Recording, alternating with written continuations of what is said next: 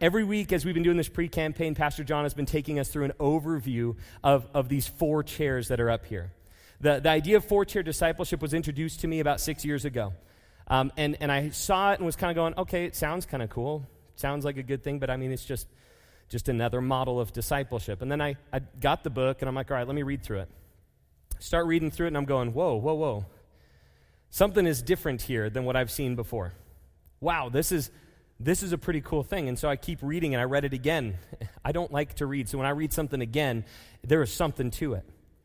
So I, I read this again and I'm going, man, I got to get my leaders in on this. So I take our leaders, our adult leaders, and our youth ministry through it because it is important to me that we understand this. Here's, here's the basis of it. There's a man named Dan Spader who, who uh, founded um, a ministry called Sonlife that is all about equipping churches uh, in discipling people. And as he was studying, as he was being discipled, uh, he started understanding that Jesus gave us a model for discipleship, and that's what the four chair discipleship is.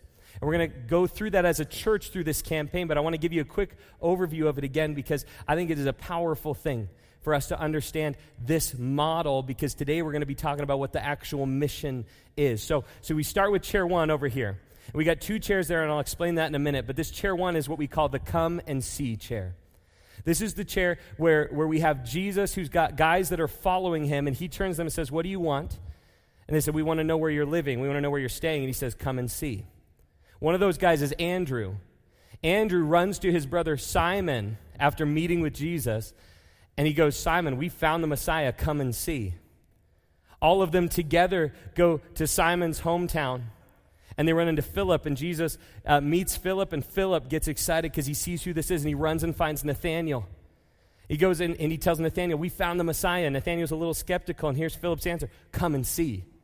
I love it because it's, it's the chair that we invite somebody. Just come and see what Jesus is about.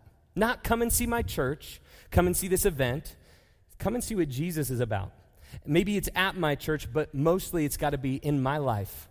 Come, come and see who Jesus is based upon the way that I live and walk with him. That's the heart of this chair. It's why, it's why there's two chairs there, is because when I invite someone to come and see, I'm going to sit with them.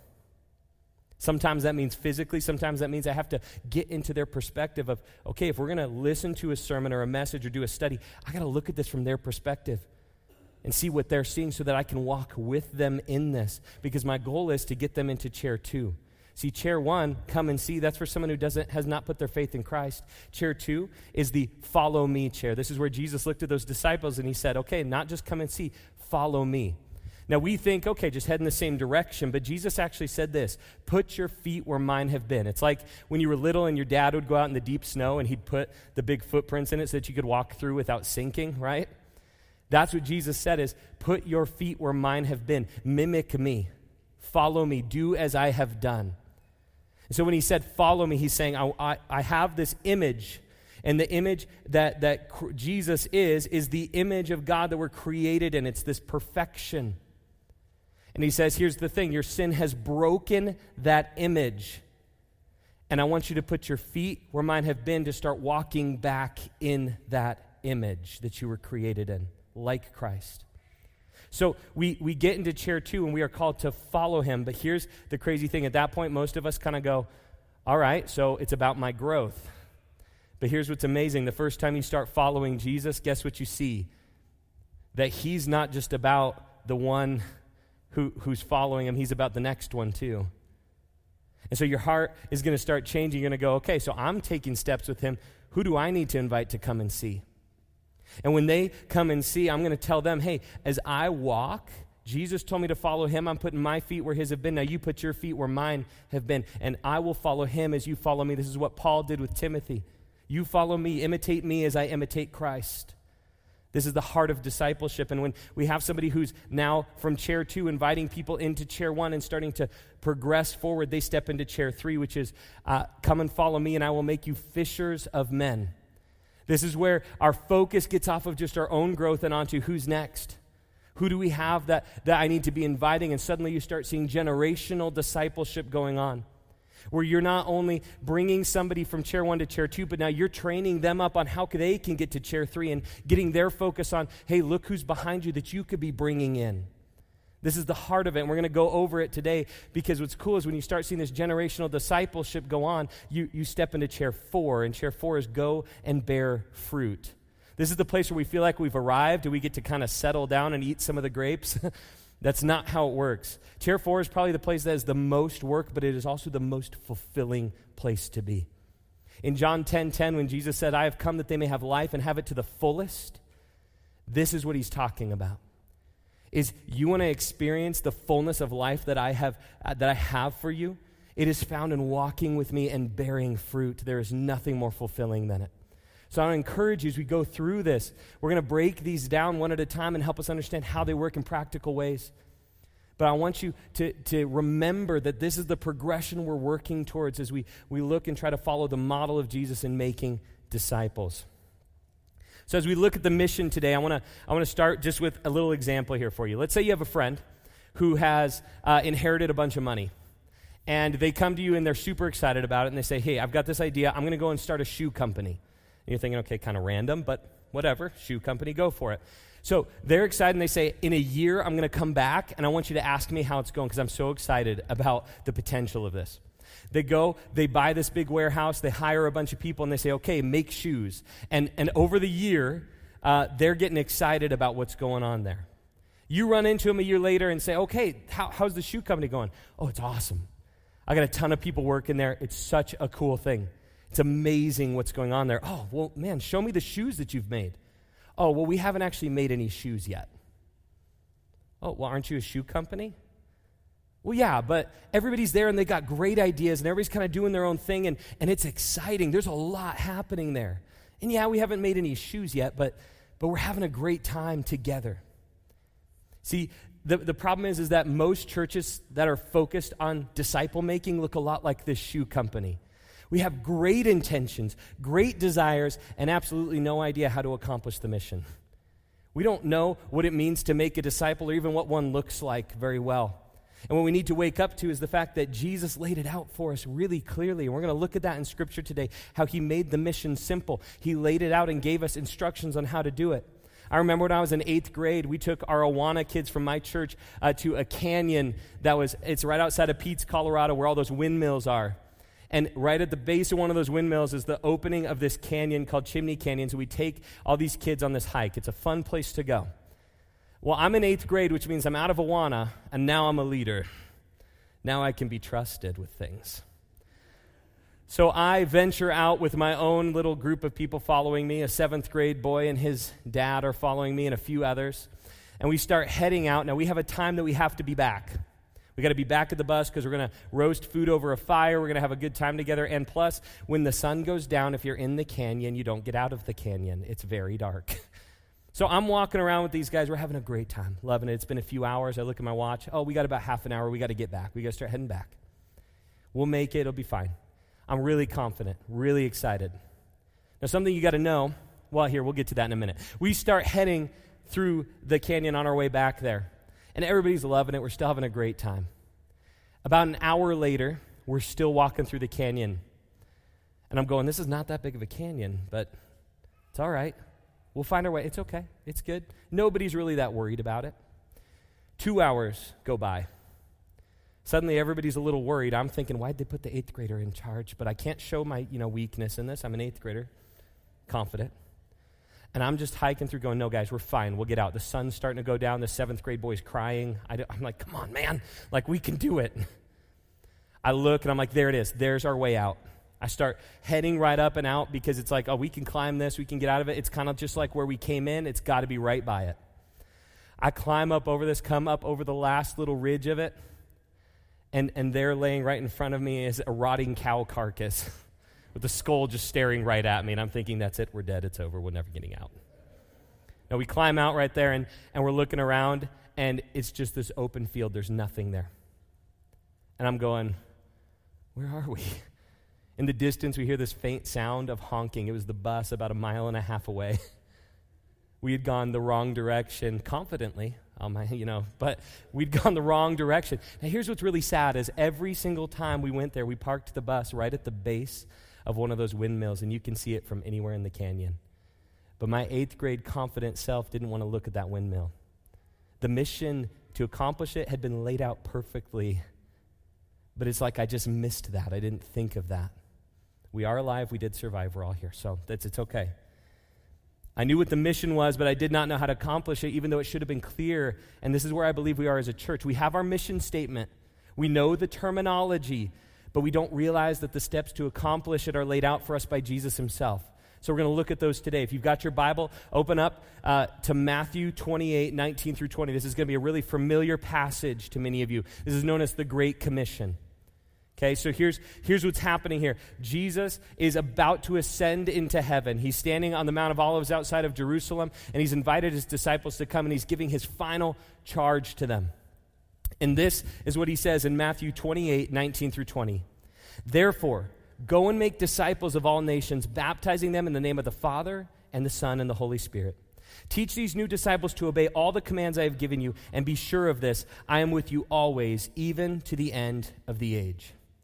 Now, if you've ever done a deeper study into the Great Commission, you may know that it's not just one command. It's actually two commands and three verbs, three action words. And so we're going to break those down and kind of look at each one of them to help us understand how he's laid this out for us. So, command number one is this make disciples. Well, we know that, of course. But do we really understand that? Do, you, do we understand how important making disciples was to the life of Jesus? Do you understand how, how focused he was on this? So often we talk about Jesus with the crowds, right? We think of Jesus feeding the 5,000. We think of him preaching to these huge masses of people. Did you know that only 17 times Jesus is mentioned with crowds of people, but there's 46 times that it specifically mentions in the Gospels that Jesus was with his small group of disciples. This is important for us to realize because making disciples was the heartbeat of his ministry, and he showed that with how intentional he was with his time here.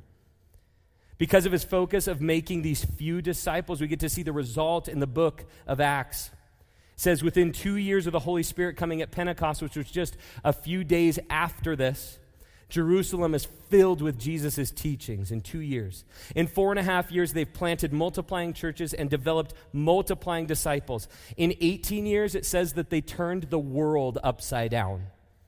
28 years later, Paul writes this in Colossians 1 6. This same good news that came to you is going out all over the world. It is bearing fruit everywhere by changing lives just as it changed your lives from the day you first heard it and understood the truth about God's wonderful grace. That's amazing. The things that were accomplished in such, a, a, honestly, a very short amount of time. It's exciting to see that. But here's my question why did Jesus just not just make more disciples? Like, he had thousands of people following him. There are times that he like gets on a boat to go across the lake and the crowds of thousands run around the lake to beat him there because they want to follow him. Why did he not just take advantage of that and just make more disciples? You see, this is the common thought of Christianity today, especially in the United States. But I think it's because we've misunderstood something. We've confused something. We love success, and Jesus' model does not sound like success. But the modern church model does.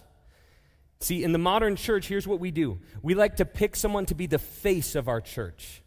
Somebody who, who when people see them on a screen or see them out and about, they go, oh, yeah, that's that pastor from this church. We like them to, to be more of a public figure than a shepherd, more of an influencer than a pastor. And, and we think that will work because it'll get people into the church. It'll, it'll get our likes up online. Whatever it is, we, we focus on these kind of models because it feels successful. When I was in Colby, Kansas for the five years before I came here, there was a church that was a city over from us. And, and they, uh, they had this vision. Their pastor had a vision, and here's what it was I want to see 4,000 people in our church. That was his vision. And I'm going, okay, for what purpose? Then we'll have 4,000 people in our church. So here's what they did they started planting churches in all of the towns around so that they could start building up this congregation and say that there were 4,000 people associated with their church. And I was going, okay, but why? Well, then we'll have 4,000 of them. Okay, great. So then what are you going to do with them? Then they're going to be here. So they're here. and that's it. See, that's the problem is when we look at it this way, we miss a lot of the. And it doesn't sound anything like what Jesus did, and there's a reason why. But, but we're still, we keep getting sucked into this over and over and over and over again. Going, but if people are here, that's good enough. That's what we need. That's what we want. And, and I love that people come to church. Don't get me wrong on that, but that is not what we're called to. That's not the mission just to get a bunch of people into your church. That's not it. Let me show you how these models work side by side, just so, to help you understand, because we, you may still be confused going, I don't understand how, how having thousands of people in your church doesn't work. Let me explain how this works, okay? We're going to start with our modern church model, okay? So let's take 10 evangelists, and they're winning a thousand people a day to Christ. 10, 10 people that are so good at sharing the gospel and presenting it really well that people respond every time and they together are winning a thousand people a day to Christ. That sounds like an exciting ministry to be part of, right? Thousand people a day coming to Christ and their goal is to reach the world. It sounds accomplishable, right? Sounds like it can be done. We've got 7.61 billion people on the planet, a thousand people a day, let's get it done. Now, some of you are going, I've taken math classes, I know how this ends. You see, to reach 7.61 billion at that rate of 1,000 a day, it would take 1,753 years for them to accomplish this mission. We got a problem. that only happens if no one else is ever born. 1,753 years. See, what seems really successful at first, it, it takes a lot longer than you think to accomplish this. But let's look at, at Jesus' model. Let's, instead of 10 evangelists, let's say we got 10 disciples that are going to replicate themselves once a year. That means after one year, we've got 20 disciples. They're going to make a disciple who will then make disciples. So we've got 20 at the end of year one. We're way behind the other model. Year five, we have 320. We're still super far behind the other model. Year 10, 10,240. We're still really far behind. Year 15, 327,680. Year 20, 10,485,760. Year 25, 335,544,320. That's the population of the United States. Year 30, 10,737,418,240 disciples. In 30 years, it goes 3 billion beyond what we currently have on the planet. Realize this. Like, that is an insane amount of growth. But see, this is the difference between uh, addition and multiplication. You see, Jesus' model seems slower, but it really is exponentially faster, and it is deeper and it is exactly what we're called to, and it's why we're focusing on this, is because if we're just going to look and say, oh, all I got to do is just get my, get my friends to church and that's it, we're going to miss it. It's going to take us too long to accomplish what we've been set out to do. We got to start working on making disciples who make disciples, this multiplication strategy that we need.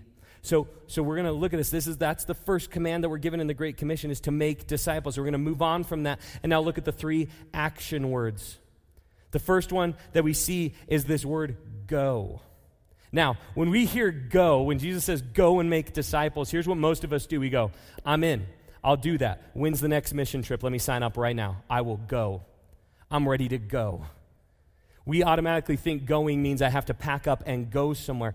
But did you know that Jesus did not actually use the word go as in go somewhere? His term that we translate as go actually was this as you are going. In your everyday, regular life, make disciples. As you walk around Walmart, make disciples. I know that one's hard. as, you, as you eat lunch today, make disciples. As you go to work, make disciples. Think about this. It's different than what we often think. And here's the problem is we see the term great commission.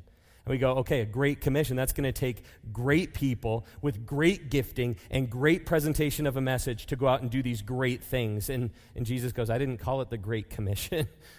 you did. Don't get caught up in the word great and think that it's something beyond you. It's simple, it's easy, and you're called to it. But it's an everyday thing Don't get caught up in that word great. The second command that we have in this is baptize. Okay, so we've made the disciples. Now we got to mark them, right? And so baptism is something that we in the modern church seem to have misunderstood. We treat baptism in ways that range from false to flawed, and the, and the biblical model of baptism seems to be lost somewhere in the middle of it. Now, I just finished reading through the book of Acts with a bunch of our students, and, and what's amazing is baptism is everywhere in there. It's a constant thing. When someone was saved, boom, they were baptized right then and there. It was clearly not what saved them, it was, it was the outward or public declaration of their inward faith. But at no time did I see it say this. Paul scheduled out a baptism service. And those who were scheduled to be baptized made sure that grandma was able to make it there, and those whose grandmas could not come had to wait until the next service. That might be in the book of Second Hesitations, but it was not in the book of Acts, okay? Second Hesitations is not a real book. Don't start flipping there, okay? But I want you to understand, like, we, we are, I'm, I'm so guilty of this. Where somebody comes to me and says, Well, hey, I want to be baptized. I go, Okay, well, let's start the process. What process? See, I've missed the point of what baptism is. I think a lot of us have. We've made it this, this kind of family occasion, this special ceremony. That's not what it's about. I love that, that we've got Paul sitting in prison singing hymns, and the, the walls start shaking, and the chains fall off, and the doors open up, and the guard comes rushing in. He's about to take his own life.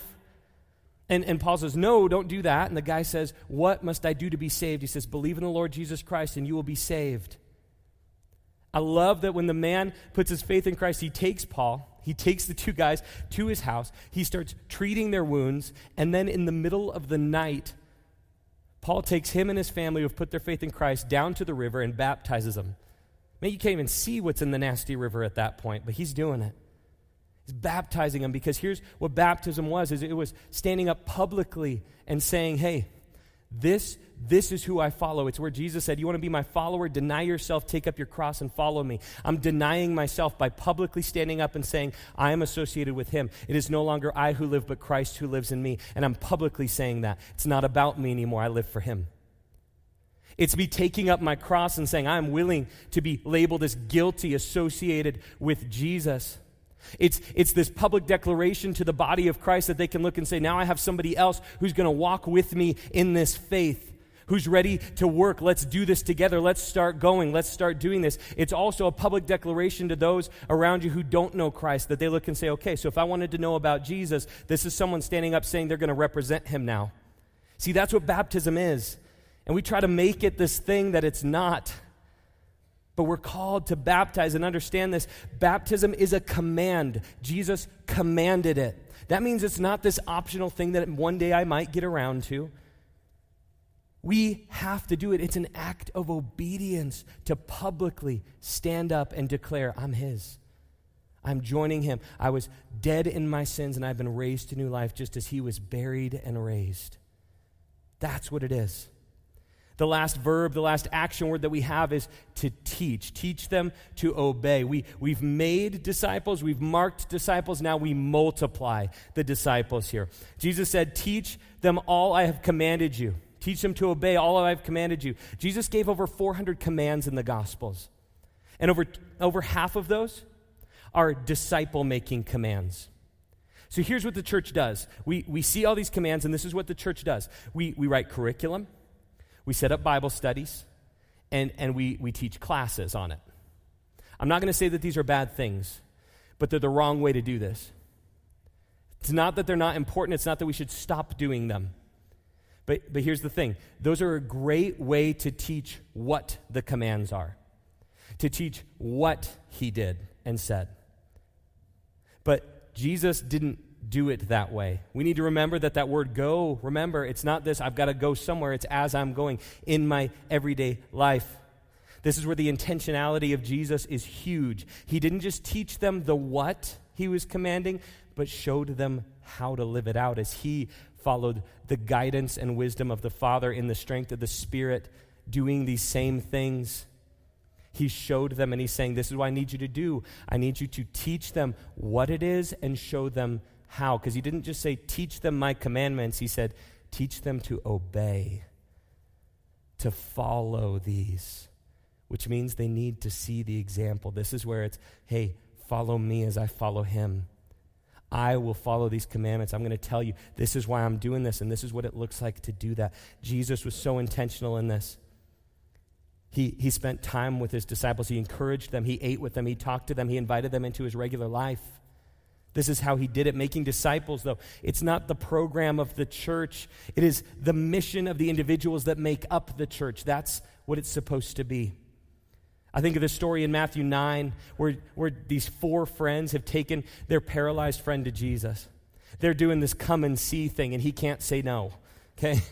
So they take him, they pick him up, they go on this roof of the house because the house is crowded with people. They tear open the roof and they drop him down in front of Jesus. Jesus looks up and sees their faith and says, Son, your sins are forgiven. Pick up your mat and walk. You're healed. So the guy stands up, rolls up his mat, and walks out through the crowd. That's where the story ends for us with him, right? But I want you to think a little further what that would have been because we know the man got up and left. He didn't sit there and listen to Jesus after that. He just got up and left because that's what Jesus told him to do. Do you think his friends just laid up there on the roof looking through the hole going, Well, I'm just going to listen to Jesus now? No. They crowd surfed their way out of there and got to the edge so that when their friend came out, they could be the first ones to give him a hug, to let him embrace someone for the first time in his entire life. He's never experienced that, and they want to experience that with him.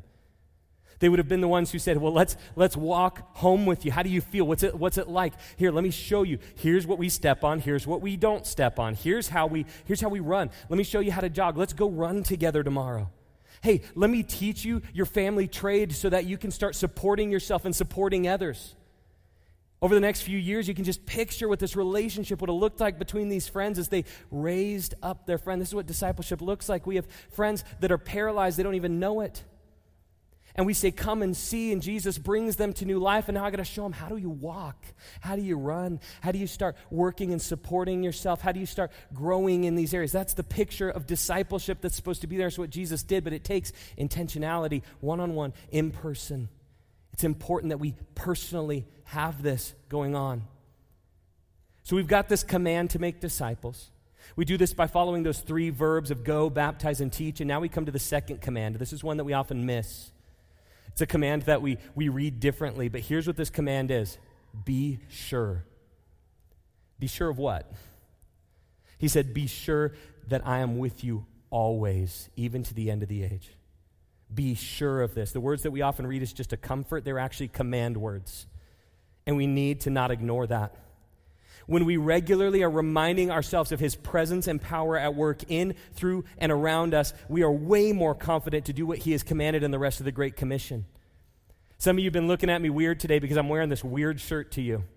I like this shirt. One of our, our young adults, Riley, designed this one. she loves it because her and I were talking about prayer one day and how if the promises of God are yes and amen, and He promises that He hears us in our prayers, and he promises that he is working, and he's promised that he's working all things together for our good. That when I pray according to his will, it's a sure thing, bet. It's a sure thing. It's definite. I like wearing shirts like this because it makes people go, What is that about? And I get to share these kind of truths with them. And so I love it because if I know it's a sure thing, I'm way more confident to do it. And if I am sure that Jesus is with me always, I'm way more confident to walk out what he's commanded. That's the heart. That's why he calls us to that, is because it lifts us in confidence to do what it is he's commanded for us to do. So we understand what the mission is, the what of the mission, but maybe you're struggling with the why, the motives. What, what is the motive? Is it, is it to have bigger churches? Is it to feel successful? These motives are super common, and they'll always lead to one of two things. They're either going to lead to failure or forsaking. Either we're not going to accomplish it, and we're going to feel like we failed, or it's going to seem really hard, and we're going to give up on it and seek easier reward. We're going to just forsake what our, our vision or goal was in the first place. Because if it's about having bigger churches or just feeling successful, we're, we're never, it's, that's not a reward. That's not, that's not a motive that keeps you going. Those ones fail and fall short every time. But there is a motive that Jesus gave us for this. Matthew 22, verses 37 through 40. This is where Jesus has been asked this question of, Teacher, what is the greatest commandment? And here's what he responds Jesus replied, You must love the Lord your God with all your heart, all your soul, and all your mind. This is the first and greatest commandment. A second is equally important love your neighbor as yourself. The entire law and all the demands of the prophets are based on these two commandments. So he says, Love. This is the motive that we are to have love for God and love for our neighbor. But what does that really look like? What does loving God with all your heart, soul, mind, and strength look like? How does that work? Well, it's devotion. Now, you may hear that word and go, Well, I do that. I wake up every morning, I have my Bible time, I pray. Throughout the day, I pray over my meals, I, I go through this stuff, I make sure that I'm doing the right things. And, and here's the thing I'm not saying any of those are bad things, but if you're living a checklist life, this checklist of this is what a good Christian does, and if I check off all these boxes, I've done it today, then you are missing the point. That's not devotion. At least that's not devotion to, to a love for God. That's not it. See, the problem is a lot of us base our love for God off of what He's done. We look and we see the incredible works of God, the things that He's done in other people's lives and in our own lives, and we, we love Him for that. But here's the problem when my love for Him is based in that, and he doesn't do what I think he should or what he's done before in a situation, I stop loving him. I get frustrated with him. You see, if my wife, Janae, loved me for what I had done, she wouldn't love me. it's just how it is. I'm, I'm not an easy person to love if it's based on what I've done. But because she knows who I am, that's why she loves me. You see, we don't love God because of what he's done. We're to love him for who he is.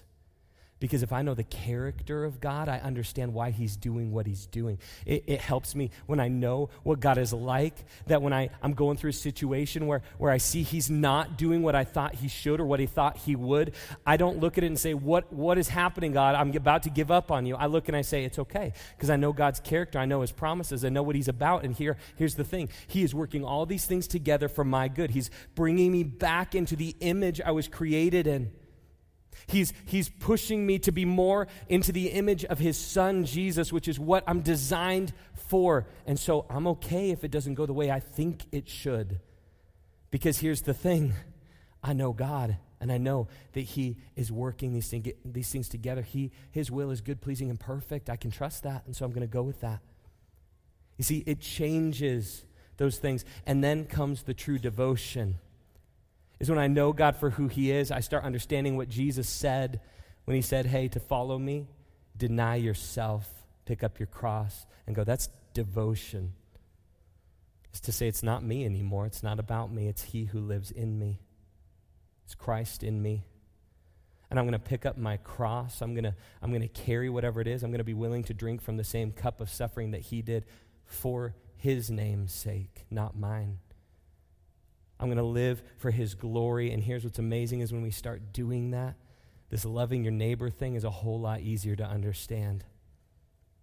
A lot of you guys look and say, I do love my neighbors. I do good things for them. I do nice things for them. I talk to them. I love them. That's, that's good. Isn't that what I'm supposed to do? Absolutely. But it doesn't just say love your neighbor, it says love your neighbor as you've loved yourself. So I want you to think about that. If you, out of your love for yourself, realized that you needed a Savior enough that you were seeking being saved, shouldn't you be seeking that for them too if you love them as you love yourself? Seeking the, the same things that you've sought for yourself? If I knew my need for a Savior and I know that they have the same need, out of my love for myself, I sought that, and out of my love for them, I'm going to seek that for them as well. I'm going to push, I'm going to reach, I'm going to share. Because do you realize this? That there are people that you interacted with today that are on their way to hell? They are bound for hell. And, and the problem is, is we come to church and we go, oh, it's exciting. Look at all these people that are here. We're counting the wrong numbers, though. There's, there's two things, and, and I'm sorry if this shocks you, but there's two things that the church counts oftentimes. I'm not just talking this church, I'm talking the church, universal. We count two things, we call them butts and bucks. How many people are sitting in the pews and how many dollars are put in the offering. It's what we count. Because that helps us feel successful. Here's, here's why Because if, if I count how many people came to Christ last week, it's, not ne- it's never as high a number as the number of people sitting here. It doesn't feel successful. Right? But see, in our youth ministry a couple years ago, we, we have a database that we, we get to see who was there. But we stopped counting that number and focusing on that number of who came in the door, and we started focusing on some other things because it changed our focus of understanding what it means to love our neighbor. And so I know this because we started counting this. Last year, our students shared the gospel 694 times throughout the year. And they shared those stories with me and with the entire group. And it's an exciting thing because not only did they share the gospel almost 700 times, but a hundred of their friends, family members, teammates, coaches, coworkers came to know to Christ. It's exciting.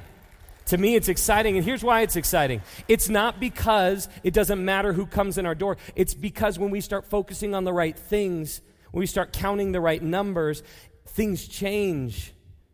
You walk in the door, and it doesn't matter how many, it matters that there has been change.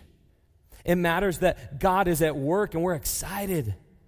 I love this year, they set a goal. They want to see 50, per, they, they said this 25% new conversion growth. What that means is 50 students coming into our youth ministry, putting their faith in Christ, and being put into a discipling relationship with another student who's going to be walking with them.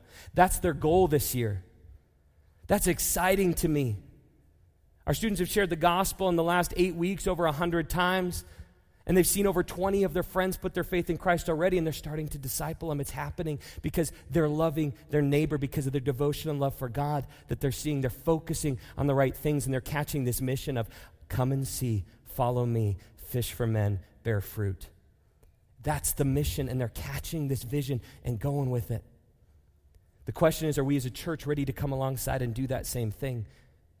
Are we ready to move? Are we ready to go? I believe we are. I believe it's time. But I want to challenge you on this. Do you realize that people around you, you got family members and coworkers that are bound for hell? Do you even realize that? Or do you just walk around going, as long as I, as long as I don't have to risk myself, I don't really care? We've got to be aware we got to start thinking this way, and we got to go beyond just living the gospel because while it's important that the gospel is represented in how we live, if we're not going to share it, we're just good people to them.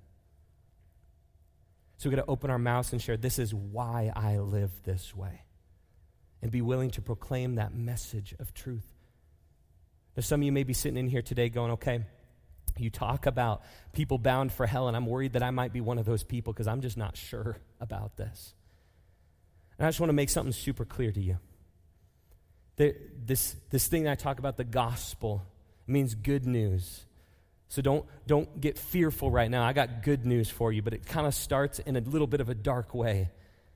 You see, every single one of us have sinned.